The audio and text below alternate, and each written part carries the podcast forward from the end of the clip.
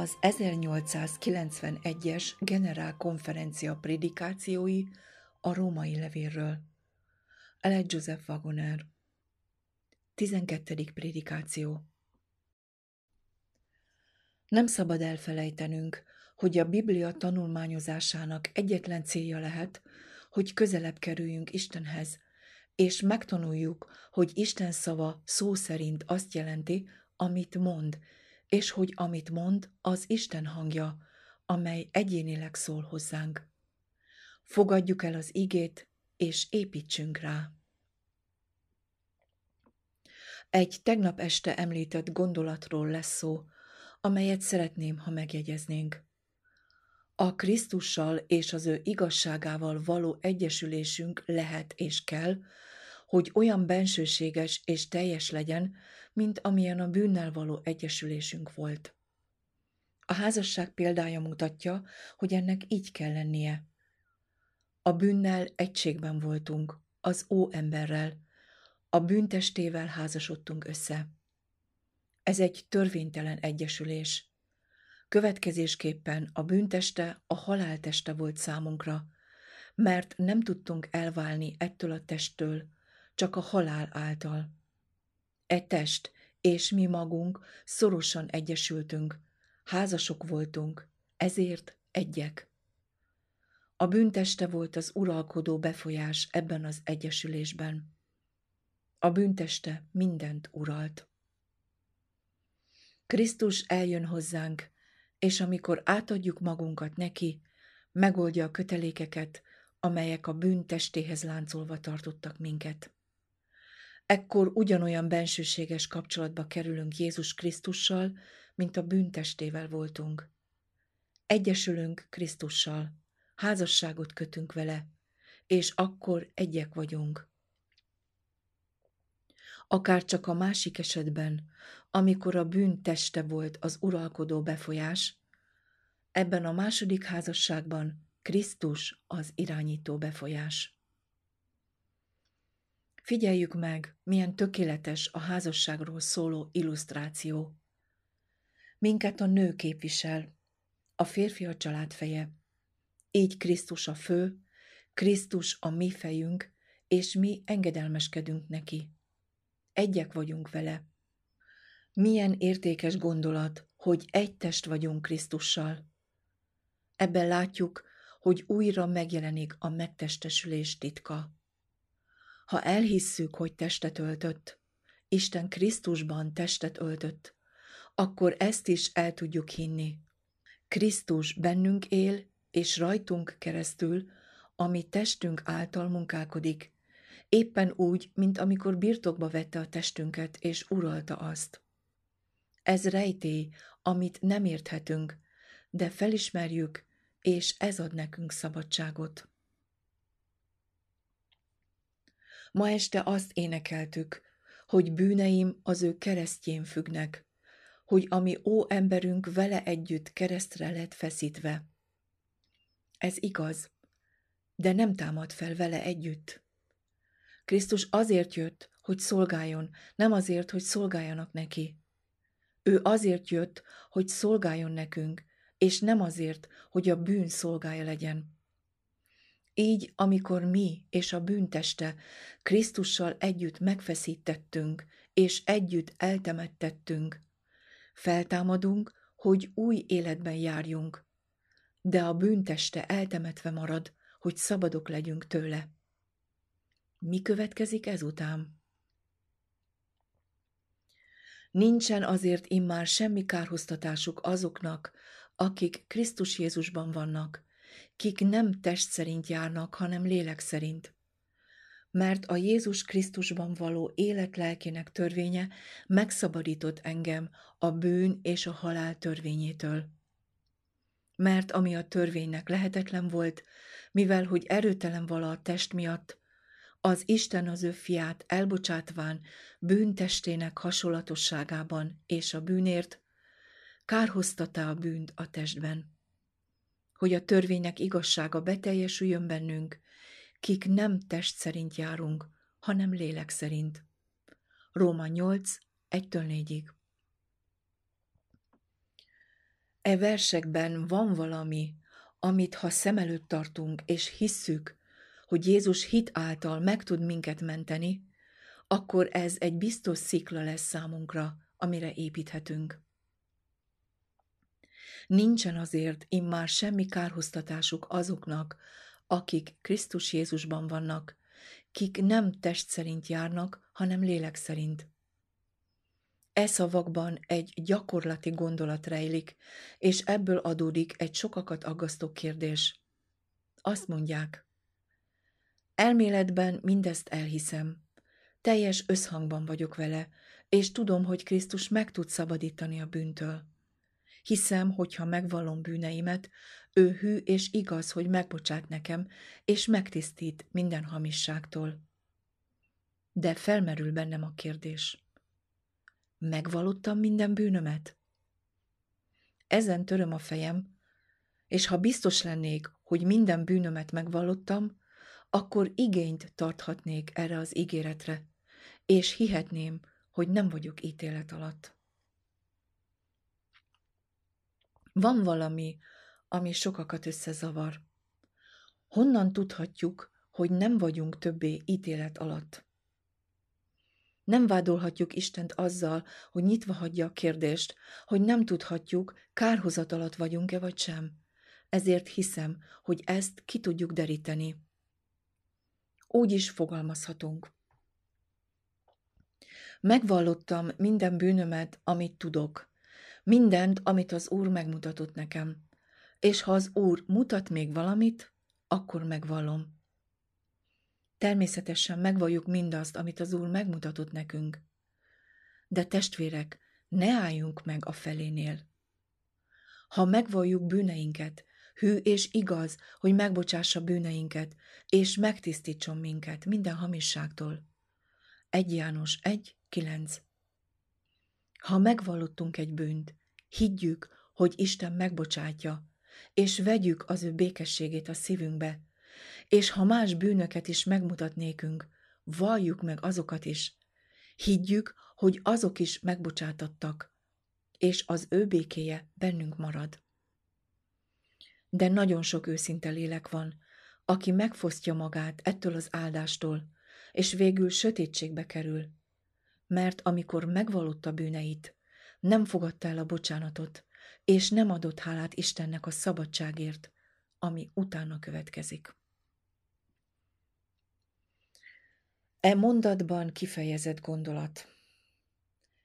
Megvallottuk az összes bűnt, amiről tudunk, de mégsem merjük elismerni a kárhozattól való szabadulásunkat, mert félünk, hogy vannak más bűnök is, amelyekről nem tudunk, és ezért nem vallottuk meg.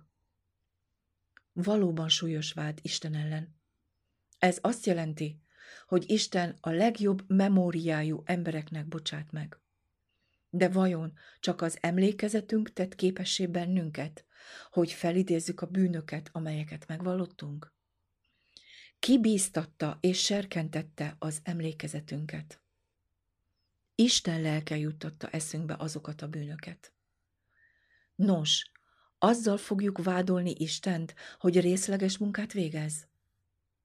Ő küldte szent lelkét, hogy megmutassa nekünk azokat a bűnöket akkor mondhatjuk-e, hogy ő megtartotta egy részüket, amit nem mutatott meg nekünk? Ő pontosan megmutatta, mit akar, hogy megvalljuk, és amikor megvallottuk, találkoztunk a Szentlélek elméjével, és szabadok lettünk. Tegyük fel, hogy megbántottam valamelyik őtöket, esetleg szisztematikusan rosszat tettem veletek, hamisan vádolva benneteket, Megpróbáltam ártani az üzletetekben. Minden lehetséges módon provokáltalak és ingereltelek benneteket. Vagyis mindent megtettem ellenetek, amit csak tudtam. Napról napra, hétről hétre, hónapról hónapra. Megnyílnak a szemeim, és látom ennek az útnak a gonosz voltát. Megtört állapotban vagyok, mert megengedtem magamnak, hogy így cselekedjek veletek szemben, és hozzátok megyek beismerve az ellenetek elkövetett védkeimet. Egy pillanat alatt láthatjátok, hogy össze vagyok törve, és tényleg érzem, hogy rosszat tettem. Néhányunknak volt már alkalma megbocsátani a pontosan ilyen módon hozzánk jött embereknek. Szokásunk volt-e, hogy amikor a bűntudattól gyötörve jött valaki, akkor mi hűvösen visszahúzottunk, és hagytuk, hogy az egész történetet elejétől a végéig elmondja, törje a fejét, megpróbálva visszaemlékezni minden tettére, hogy részletesen mindent bevalljon. Miután úgy gondoltuk, hogy mindent elmondott és bocsánatot kért, még mindig távolságtartók voltunk, és emlékeztettük egy kifelejtett apróságra, és szerettük volna, ha azt is bevallja. Miután mindent elmondott, ami eszébe jutott, és amire emlékeztettük, azt mondtuk, nos, azt hiszem, mindent bevallottál, úgyhogy megbocsátok neked. Nincs olyan ember, aki ezt tenné. Amikor feltettem magamnak ezt a kérdést, arra gondoltam, hogy nem kell jobbnak mutatkoznom Istennél.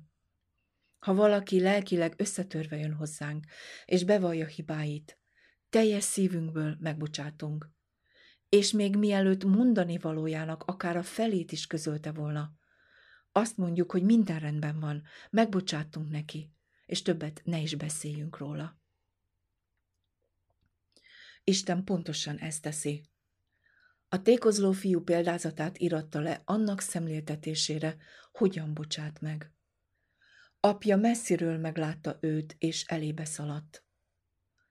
Annyira hálás vagyok, hogy Isten nem követeli meg tőlem, hogy mielőtt megbocsátást kaphatnék, menjek vissza, és az összes valaha elkövetett bűnömet vegyem elő, és valljam meg azokat. Ha ezt tenné, akkor meg kellene hosszabbítania a próbaidőmet, hosszabbra, mint gondolom, hogy megtehetné, hogy a legapróbb részletet is megvalljam. Nos, Dávid elmondhatta, mert bajok vettek engem körül, amelyeknek számuk sincsen. Utolértek bűneim, amelyeket végig sem nézhetek, számosabbak a fejem hajszálainál, és a szívem is elhagyott engem. 40. Zsoltár, 13. vers Igen, bűneink számtalanok, de Isten előtt kedves áldozatok a töredelmes lélek. 51. Zsoltár, 19. vers Ő nem fogja megvetni a megtört és bűnbánó szívet. Megragadjuk Krisztus áldozatát, magunkba fogadjuk, és így ezáltal szövetséget kötünk Istennel. Az Úr korlátlanul megbocsát, és ezt megismerhetjük. Isten megmutatja nekünk életünk jellemző bűneit. A kiemelkedő bűnök jellemzőek egész bűnös természetünkre, és tudjuk, hogy egész életünk ugyanilyen bűnös jellegű. Istenhez megyünk, és megvalljuk bűneinket. Vajon vádolhatjuk-e Istent ilyen magatartással? Megmutattam nektek ezeket a bűnöket. Ti megvallottátok. De vannak más bűnök is, amiket nem mutatok meg, hanem magatoknak kell megtalálnotok. És amíg nem teszitek, addig nem bocsátok meg nektek. Isten nem így bánik velünk. Ő végtelen szeretettel és könyörületességgel viszonyul hozzánk. Amilyen könyörülő az atya a fiakhoz, olyan könyörülő az Úr az őt félők iránt. 103. Zsoltár, 13. vers. Egy másik pont. Nincsen azért immár semmi kárhoztatásuk azoknak, akik Krisztus Jézusban vannak, kik nem test szerint járnak, hanem lélek szerint. Róma 8. rész, első vers. Az emberek azt mondják, Elfogadtam Krisztust. Most visszatekintek a napi vagy heti élettörténetemre, és csak tökéletlenséget látok a tetteimben. Akkor hatalmába kerít az elítélés érzése, és nem lehetek szabad. Hogyan mondhatnám, hogy nincs kárhoztatás számomra, amikor ezeket a hibákat látom? Ez a sátán finom megtévesztése hogy megfosszon az Istentől való elfogadástól és békességtől. Azt várjuk, hogy egy cselekedetek által megigazuljunk? Ha igen, akkor kezdettől fogva nagy hibát követünk el. Annak okáért a törvénynek cselekedeteiből egy test sem igazul meg ő előtte. Róma 3, 20 Csak és kizárólag Jézustól várhatjuk a megigazulásunkat. Valaki azt mondja, attól tartok, elbukok. Nem kell félnetek. Pálapostól azt mondta, mert tudom, kinek hittem, és bizonyos vagyok benne, hogy ő az én nála letett kincsemet meg tudja őrizni a manapra. 2 Timóteus 1.12 Mit bíztam Krisztusra? Az életemet, és ő képes arra, hogy megőrizze azt. Amikor megérkezünk Isten országába, nem a legjobb cselekedeteinket fogjuk nézni, és nem fogjuk megköszönni Istennek, hogy megigazultunk, mert olyan jól dolgoztunk. Öröménekünk azé lesz, aki minket szeretett, és megmosott bennünket a mi bűneinkből az ő vére által. Jelenések 1, 5 Tudjuk tehát, hogy amikor átadjuk magunkat, és folyamatosan meghalunk neki, ő megteszi értünk azt, amit mi magunk nem tudunk megtenni. Nézzünk mindig ő rá. Viszont amikor levesszük róla a tekintetünket, és bűnbe esünk, ő nem felelős érte. Amíg őrá tekintünk, addig nincs kárhoztatás. Próbáljuk ki, és tudni fogjuk, hogy ez valóság, mert valóság, hogy nincs kárhoztatás azoknak, akik Krisztus Jézusban vannak. Mert a Jézus Krisztusban való élet lelkének törvénye megszabadított engem a bűn és a halál törvényétől. Róma 8.2 Bűneinkben a törvény halált jelent számunkra, és nem csak annak, aki nincs az igazságban, hanem annak is, aki elismeri a törvény követeléseit, hogy az jó, mégis azt mondja, az akarás megvan bennem, de a jó véghezvitelét nem találom. Róma 7.18 Mindenki elismeri, hogy egy kereszténynek legalább az idő egy részében a jót kellene tennie. De a Róma 7. rész 21. versében olvasható tapasztalat. A jót akarom cselekedni, mégis a gonosz van hozzám közel, azt mutatja, hogy akinek ez a tapasztalata egyáltalán nem jót cselekszik. Mégis jót akar tenni. Ez a szolgálat a betű óságában való szolgálat. Az ember szolgálja a törvényt, de rabszolga. A szolgálatban nincs szabadság, ez rabszolga szolgálat.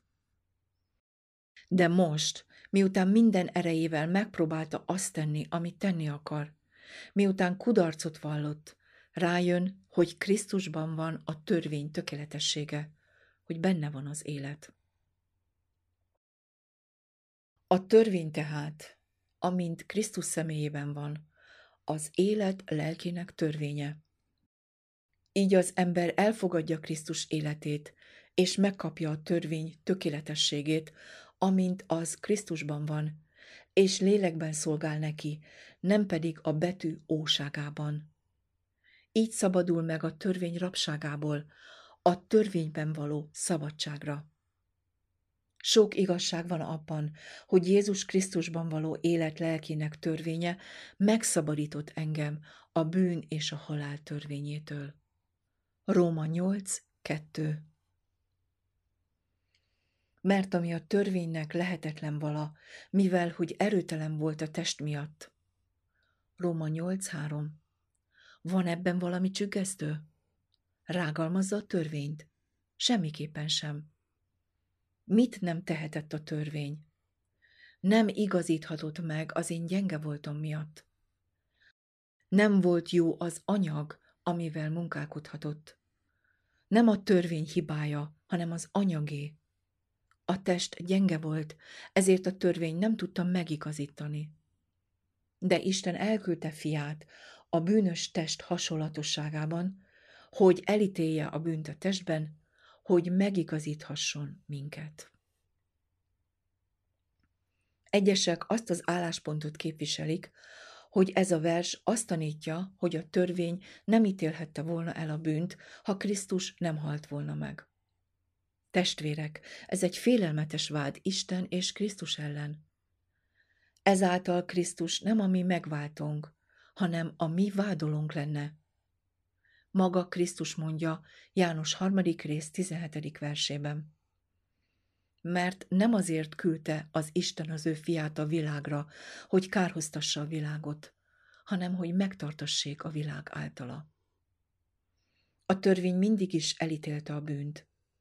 Aki nem hisz, az már eleve el van kárhoztatva. Krisztus a megigazító.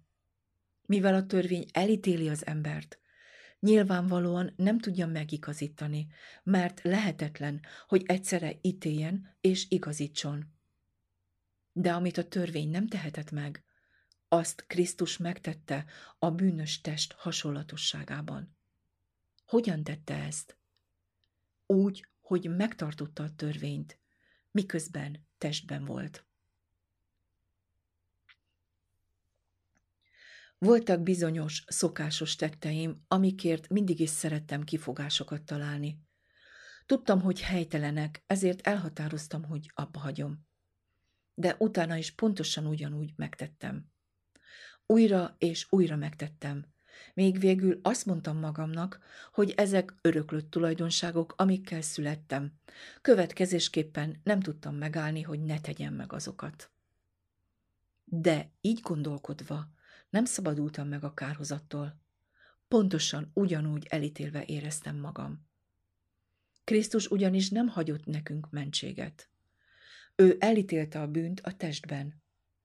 Az ő életével megmutatta, hogy a bűn a testben el van ítélve, és ő megsemmisítette, mert ő benne a bűnteste megsemmisült, és mi új teremtmények vagyunk Krisztusban. Az ő kimondhatatlan és drága ígéretei által az isteni természet részeseivé lettünk. Ő ezt a bűnös természetet felvette, magára vette, hogy mi megszabaduljunk tőle. Mert a test szerint valók a test dolgaira gondolnak, a lélek szerint valók pedig a lélek dolgaira. Mert a testnek gondolata halál, a lélek gondolata pedig élet és békesség mert a test gondolata ellenségeskedés Isten ellen, mint hogy az Isten törvényének nem engedelmeskedik, mert nem is teheti. Róma 8, 5-től De a test gondolata felismerheti, hogy a törvény jó. Mert tudjuk, hogy a törvény lelki, de én testi vagyok, a bűn alá rekesztve. Mert amit cselekszem, nem ismerem, mert nem azt művelem, amit akarok, hanem amit gyűlölök, azt cselekszem. Ha pedig azt cselekszem, amit nem akarok, megegyezem a törvényel, hogy jó. Róma 7, 14-től 16-ig. Elképzeltük, és megpróbáltuk magunkat azzal a gondolattal vigasztalni, hogy alávetettük magunkat a törvénynek, mert szeretjük, szép dolognak tekintjük, és minden erőnkkel, vagy ahogy Egyesek mondják, gyenge járásunkkal igyekeztünk megtartani azt. De a test gondolata nem engedelmeskedik a törvénynek, és nem is engedelmeskedhet. Mi a testi gondolkodás bizonyítéka? Az, hogy képtelenek vagyunk megtenni a jót, amiről tudjuk, hogy meg kellene tennünk. Mert a test a lélek ellen törekedik, a lélek pedig a test ellen. Ezek pedig egymással ellenkeznek, hogy ne azokat cselekedjétek, amiket akartok. Galata 5.17 De ti nem vagytok testben, hanem lélekben, ha ugyanaz Isten lelke lakik bennetek. Akiben pedig nincs a Krisztus lelke, az nem az övé. Hogyha pedig Krisztus ti bennetek van, jól lehet a test holt a bűn miatt, a lélek ellenben élet az igazságért. De ha annak a lelke lakik bennetek, aki feltámasztotta Jézust a halálból, ugyanaz, aki feltámasztotta Krisztus Jézust a halálból, megeleveníti a ti halandó testeiteket is, az ő ti bennetek lakozó lelke által. Róma 8, 9-től 11-ig. Gyönyörű gondolatot tartalmaznak ezek a versek. Először is bemutatják azt a tényt, hogy miénk lehet a Szentlélek. Hogyan lehet a miénk? Ha kérjük őt. Térjünk vissza a Lukács 11. fejezetéhez, ahol Krisztus azt mondja. Melyik atya pedig az közületek, akitől a fia kenyeret kér, ő talán követ ad neki? Vagy ha halat, vajon a hal helyett kígyót ad-e neki? Ha azért ti gonosz létetekre tudtok a ti fiaitoknak jó ajándékokat adni, mennyivel inkább ad a ti mennyei atyátok szent lelket azoknak, akik tőle kérik. Lukács 11, 11. és 13. verse. Alkalmazzuk ezt a szöveget magunkra. Amikor imádságban térdre borulunk, hogy Isten lelkét kérjük, aki hatalmas és megtisztít minket minden bűntől, idézzük ezt a szöveget az Úrnak. Ha a gyermekeitek az élethez szükséges dolgokat kérve mennének hozzátok, minden lehetőséget megvizsgálnátok, hogy megtudjátok, hogyan adhatnátok meg nekik, amire vágynak. Szegények, gyengék és nyomorultak vagyunk, de Isten végtelen. Ezért végtelenül hajlandó megadni nekünk, amire szükségünk van, mint ahogy mi hajlandóak vagyunk jó dolgokat adni gyermekeinknek. A Szentlélek az övé, hogy oda ajándékozza, és buzgón várja, hogy elfogadjuk őt. Krisztus azt mondta, aki hisz én bennem, amint az írás mondotta, élő víznek folyamai ömlenek annak belsejéből. János 7.38 Így beszélt a lélekről, aki adni szeretne. Krisztus ezután ezt mondta a kútnál lévő asszonynak. Valaki pedig abból a vízből iszik, amelyet én adok neki, soha örökké meg nem szomjuhozik, hanem az a víz, amelyet én adok neki, örök életre buzgó víznek kútfeje lesz ő benne. János 4.14 Miért?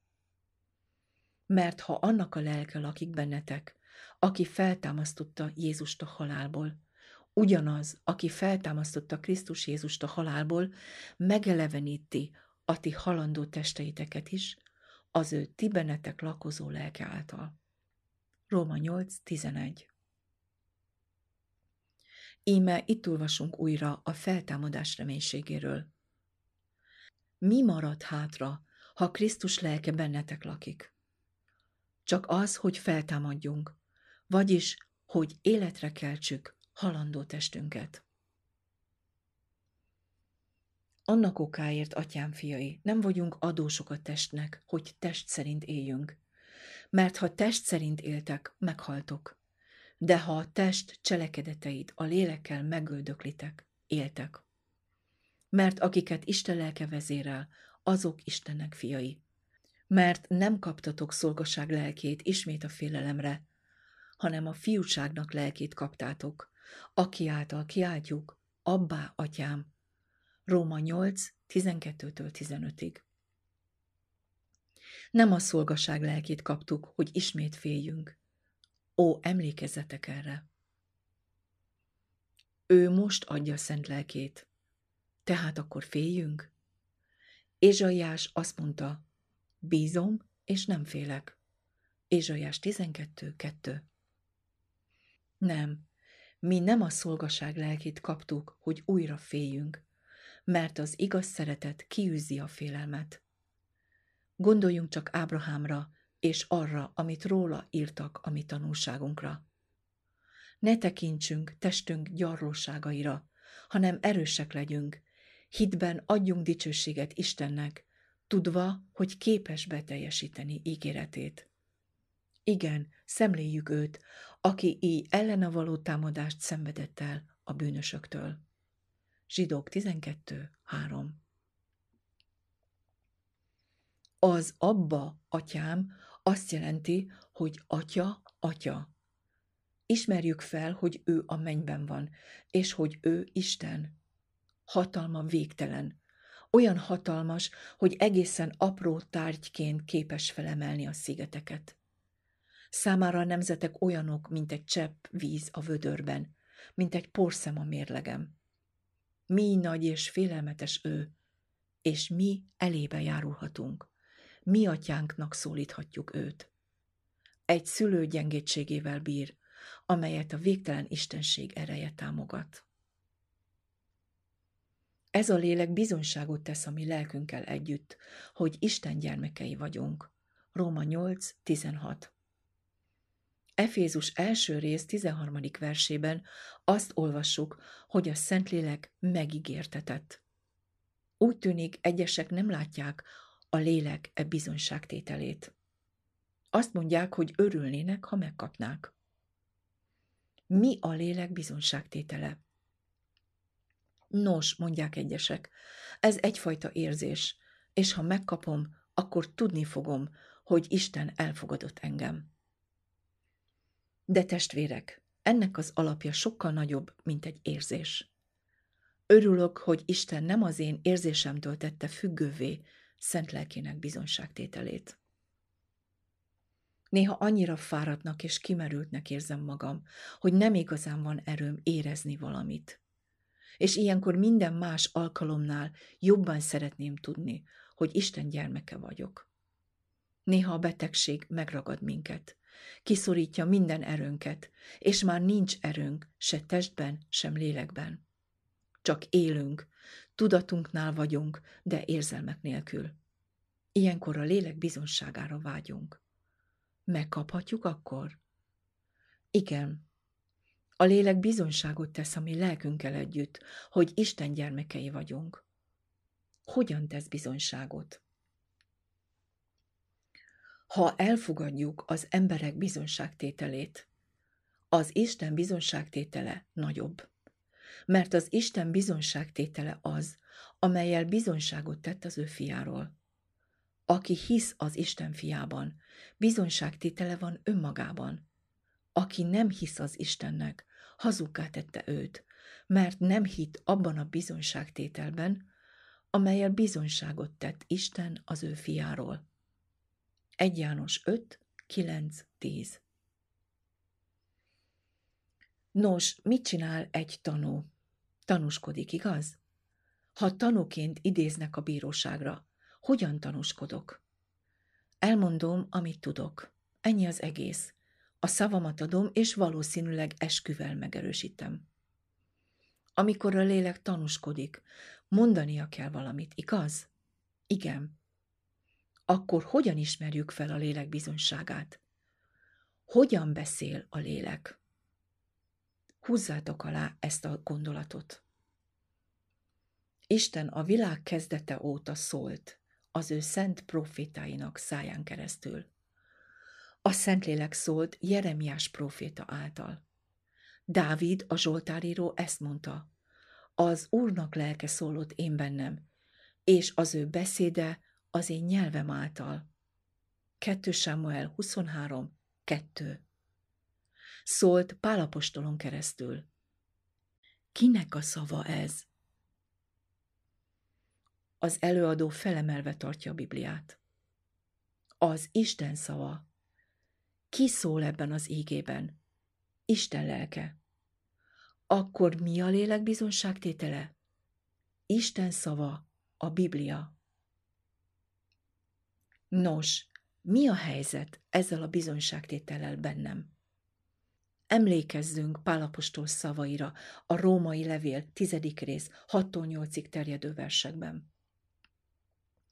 A hitből való igazság pedig így szól. Nem mondd a te szívedben, kicsoda megy föl a mennybe, azaz, hogy Krisztust aláhozza, avagy kicsoda száll le a mélységbe, azaz, hogy Krisztust a halálból felhozza. De mit mond? Közel hozzád a beszéd, a szádban és a szívedben van, azaz a hit beszéde, amelyet mi hirdetünk. Melyik beszéd? Krisztus beszéde.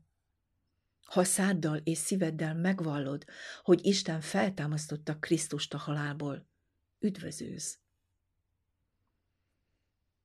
Isten igéje, Isten lelkének hangja Amikor hitáltal az ő szavát a szívünkben hordozzuk, akkor önmagunkban van a bizonyság is. Krisztus testét esszük, és vérét isszuk az ő igéjével táplálkozva. És így van bizonyságtételünk önmagunkban. Ez a bizonyság esküvel adatott nekünk. Isten hivatalosan bizonyságot tett, és megesküdött erre a bizonyságtételre. Ha Isten maga tett bizonyságot, mivel tudjuk megerősíteni ezt a bizonyságtételt? Mivel Isten szólt, szükség van ember bizonyságtételére, hogy megerősítsük azt? Nem. Isten szava az egyetlen eszközünk az üdvösségre. Ő az egyetlen reménységünk, a lelkünk biztos és erős horgonya. Beljebb hatol a belső kárpitnál, ahová útnyitóul bement értünk Jézus. Keresztény életünknek kezdettől fogva Isten igényén kell épülnie. Ezért szeretném, ha megfogadnánk Isten szavát, és hinnénk benne. Amikor otthonunkba, szobánkba megyünk, ismerjük fel Isten hangját, amely szól hozzánk. Mert az ő lelke a mi lelkünkkel tesz bizonyságot, hogy Isten gyermekei vagyunk. Hála Istennek, az ő szavának. És ha gyermekek vagyunk, akkor örökösök is vagyunk. Isten örökösei és Krisztus örököstársai. Róma 8.17 Testvéreim, jelent valamit Isten gyermekének lenni? Látjátok, milyen szeretetet tanúsított irántunk az Atya. Mondjuk magunkat Isten gyermekeinek. 1 János 3.1 Ide nézzünk. Isten gyermekeinek hívnak minket. Túl csodálatos ahhoz, hogy az emberi elme teljesen felfogja. Nézzük meg ezt. Isten gyermekeinek nevez bennünket. Ez túl csodálatos ahhoz, hogy az emberi elme teljesen felfogja. Gyenge, méltatlan, nyomorult teremtmények vagyunk, akik semmit sem érünk, és Isten mégis olyan végtelen szeretettel viseltetett irántunk, hogy méltóvá tett minket, hogy a gyermekei legyünk, és megadja nekünk mindazt, amit Krisztusnak ad. János 17. rész 23. versében a megváltó így imádkozik az atyához. Hogy tudja meg a világ, hogy te küldtél engem, és úgy szeretted őket, ahogyan engem. Testvérek, az atya úgy szeret minket, ahogyan egyszülött fiát szereti. Honnan tudjuk? Ezt a bizonyságot nem csak ebben a szövegben kapjuk, hanem abban a tényben is, hogy hagyta meghalni egyszülött fiát, hogy megmentsen minket a haláltól. Részesei vagyunk Krisztussal mindannak a szeretetnek, amelyet az Atya iránta tanúsít. Ha pedig gyermekek, örökösök is, örökösei Istennek, örökös társai pedig Krisztusnak. Róma 8.17 Ez azt jelenti, hogy mivel mi Krisztussal együtt örökösök vagyunk, ő nem léphet be az ő örökségébe nélkülünk. Ha mi ketten együtt vagyunk örökösei egy birtoknak, akkor azt együtt kell birtokolnunk. Te nem léphetsz be az örökségbe, amíg én nem lépek be, és nem élvezem azt veled együtt. Akkor most bármiben is osztozik Krisztus. Az ő atya jobbján, az a miénk is. Ő Isten jobbján van a mennyekben, és így mi is vele együtt feltámadunk, felemeltetünk, és együtt ülünk a mennyekben, Krisztus Jézussal. Hamarosan, amikor Krisztus elfoglalja saját trónját, mi is elfoglaljuk vele együtt. 1 Korintus második rész 9. versében ezt olvassuk. Amiket szem nem látott, fül nem hallott, és embernek szíve meg sem gondolt, amiket Isten készített az őt szeretőknek. Ez az örökségről szól, de ne tegyünk mindent a jövőbe. Lépjünk vissza néhány verset. Hanem Istennek titkon való bölcsességét szóljuk, azt az elrejtettet, melyet öröktől fogva elrendelt az Isten a mi dicsőségünkre, melyet e világ fejdelmei közül senki sem ismert, mert ha megismerték volna, nem veszítették volna meg a dicsőség urát. 1 Korintus 2, 8 Ők megismerhették volna, mert olvassuk el, mi következik a tizedik versben. Nekünk azonban az Isten kijelentette az ő lelke által. Ezt Isten most tárja fel nekünk. Nem kell mindent arra az időre halogatnunk, amikor látjuk az új Jeruzsálem arany utcáit, a gyöngykapukat és a jáspis falakat. Az egyetlen oka, hogy nem láttuk ezeket a dolgokat a múltban, hogy a testi ember nem láthatja. Ez egy értékes gondolat, és szeretném, ha megértenénk, hogy mindaz, amivel Krisztus rendelkezik, már most a miénk. Dáviddal együtt mondhatjuk. Az én részem kies helyre esett, nyilván szép örökség jutott nekem. 16. Zsoltár, 6. vers. Higgyük el Isten szavát, hogy megértsük, mit jelent az Efézus első rész 17-től 19-ig tartó versekben elmondott ima. Nem szűnöm meg hálát adni ti érettetek, emlékezvén rátok az én könyörgéseimben, hogy ami Urunk Jézus Krisztusnak Istene, a dicsőségnek atya adjon nektek bölcsességnek és kijelentésnek lelkét az ő megismerésében, és világosítsa meg értelmetek szemeit, hogy tudhassátok, hogy mi az ő elhívásának a reménysége, mi az ő öröksége, dicsőségének a gazdagsága a szentek között, és mi az ő hatalmának felséges nagysága irántunk. Ha hiányzik ez a bölcsesség, kérjük Istentől, aki mindenkinek készségesen és szemrehányás nélkül adja, és megadatik nekünk. Generálkonferencia közleménye 1891. március 20